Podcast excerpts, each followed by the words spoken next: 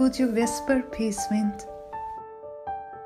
Kiss my country's cheeks.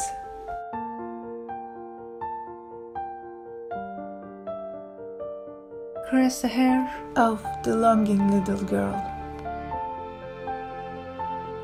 And would you cry? Tell me, wind.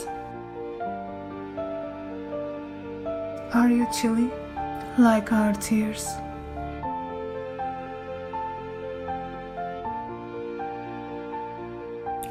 Tripping on the wing of the wind, should the pain and sorrow were torn out from its place, and were mixed, span by span, to the earth, water, fire, to the snowflakes,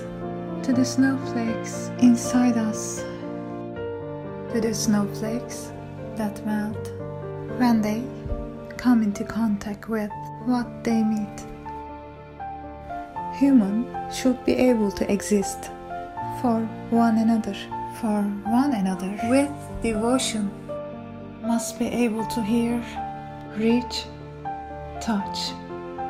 Like nature, for example, far from ostentation, with the dignity of a grain of sand. Human should be able to live. One should be able to find out the hidden core in that grain of sand, so as not to magnify himself.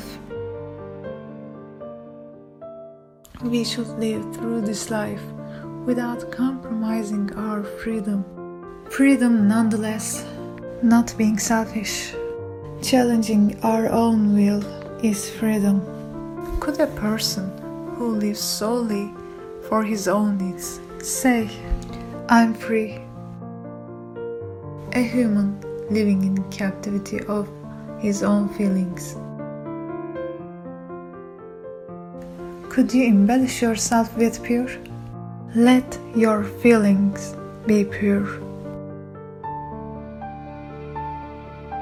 Decorate yourself with the colors of your feelings, staying calm, without succumbing to your rage, without magnifying your victories.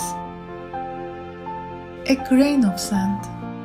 You may exaggerate a grain of sand, for as compared to your great desires, aren't you that big anyway? Human should be able to exist for one another, with devotion, with a conscience as firm as the earth, for example, the soil that can rot your arrogance. Human should be able to live. Now, at this moment, transcending far beyond being a human, by tearing off the complacency of selfishness.